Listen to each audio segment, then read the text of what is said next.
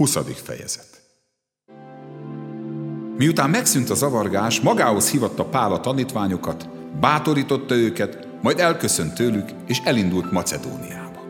Bejárta a tartományokat, számos üzenettel bátorította őket, majd elment Görögországba. Három hónapig tartózkodott ott. Mivel azonban az evangéliumban szembeszegülő zsidók merényletet terveztek ellene, amikor hajóra akart szállni Szíria felé, úgy döntött, hogy Macedónián át tér vissza. Elkísérte őt a béreai Szopáter, Pirrosz fia. A tesszalonikaiak közül pedig Aristarkos és Secundus, a derbéi Gaius és Timóteus, valamint az ázsiai Tükikosz és Trofimos. Ezek előre mentek és Troászban vártak ránk. Mi pedig a kovásztalan kenyerek napjai után elhajóztunk Filippiből, és öt nap múlva érkeztünk hozzájuk Troászba, ahol hét napot töltöttünk. A hét első napján pedig, amikor összegyűltünk, hogy megtörjük a kenyeret, Pál prédikált nekik, és mivel másnap már el akart utazni, a tanítást egészen éjfélig meghosszabbította. Elég sok lámpás volt abban a felső szobában, ahol együtt voltunk. Egy Eutikosz nevű ifjú pedig, aki az ablakban ült, mély álomba merült, mivel Pál sokáig prédikált.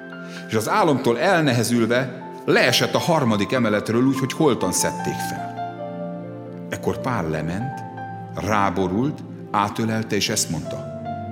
Ne zajongjatok, mert a szelleme még benne van. Aztán felment, megtörte a kenyeret, evett, és még sokáig, egész virradatig beszélt hozzájuk, majd útnak indult. A fiút pedig élve hozták fel, és egészen megvigasztalott. Mi pedig előre mentünk, és hajóra szállva Asszoszba utaztunk, hogy ott vegyük fel Pált, mivel így rendelkezett. Odáig ugyanis gyalog akart jönni. Amikor aztán Asszoszban ránk talált, felvettük a hajóra, és Mitilénébe mentünk. Onnan tovább hajóztunk, és a következő napon eljutottunk Kiosz elé. Másnap befutottunk Számoszba, és az azt követő napon pedig elmentünk Milétoszba. Pál ugyanis már előzőleg úgy döntött, hogy Efézus mellett csak elhajózunk. Hogy ne kelljen időt töltenie Ázsiában. Sietett ugyanis, hogy lehetőleg pünkös napjára Jeruzsálembe érkezzen. Milétoszban aztán elküldött Efézusba, és magához hivatta a gyülekezet védeit. Mikor azok megérkeztek hozzá, így beszélt hozzájuk. Ti tudjátok, hogy az első naptól fogva, amelyen Ázsia tartományába léptem, hogyan viselkedtem közöttetek az egész idő alatt. Szolgáltam az Úrnak teljes alázatossággal. Könnyek és megpróbáltatások között, amelyek az evangéliumnak elleneszegülő zsidók cselszövései miatt értek. Semmit sem hallgattam el abból, ami hasznos, hanem inkább hirdettem és tanítottam azt nektek nyilvánosan és házanként is. Bizonságot tettem zsidóknak is, görögöknek is, Istenhez való megtérésről, és a mi úrunkban, Jézusban való hitről és most én a Szent Szellemtől kényszerítve megyek Jeruzsálembe. És hogy miért ott engem, nem tudom.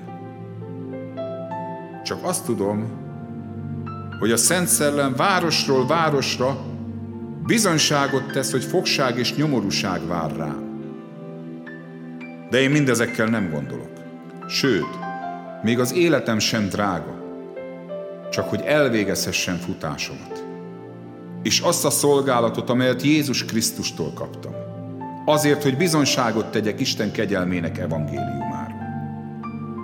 És most tudom, hogy közületek, akik között jártam, Isten országát hirdetve, többé nem látja az arcomat senki. Ezért bizonyságot teszek előttetek a mai napon, hogy én mindenki vérétől tiszta vagyok. Mert nem vonakodtam attól, hogy hirdessem nektek Isten teljes akaratát. Viseljetek gondot tehát magatokra, és az egész nyájra, amelynek őrzőivé tett titeket a Szent Szellem, hogy legeltessétek Isten egy házát, amelyet a tulajdon vérével szerzett. Tudom, hogy távozásom után dühös farkasok jönnek közétek, akik nem kimélik a nyájat. Sőt, közületek is támadnak majd férfiak, akik fonák dolgokat beszélnek, hogy magukhoz vonzák és kössék a tanítványokat. Vigyázzatok azért, és emlékezzetek arra, hogy három évig éjjel és nappal, szüntelenül könnyek között intettelek minnyájatokat. Most pedig Istennek és kegyelme igéjének ajánlak titeket, aki felépíthet benneteket, és örökséget adhat nektek a szentek között. Senkinek ezüstjét, aranyát vagy ruháját nem kívántam. Sőt, ti jól tudjátok, hogy a magam szükségleteiről meg a velem levőkről ezek a kezek gondoskodtak. Minden tekintetben megmutattam nektek, hogy milyen kemény munkával kell az erőtlenekről gondoskodni. Megemlékezve az Úr Jézus szavairól. Mert ő mondta, nagyobb boldogság adni, mint kapni. Miután ezeket elmondta, minnyáján együtt térdre borulva imádkoztak. Valamennyien nagy sírásra fakadtak. Pál nyakába borultak és csókolgatták őt. Különösen azon a szaván szomorodtak el, hogy többé nem fogják őt viszont látni. Azután kikísérték a hajóhoz.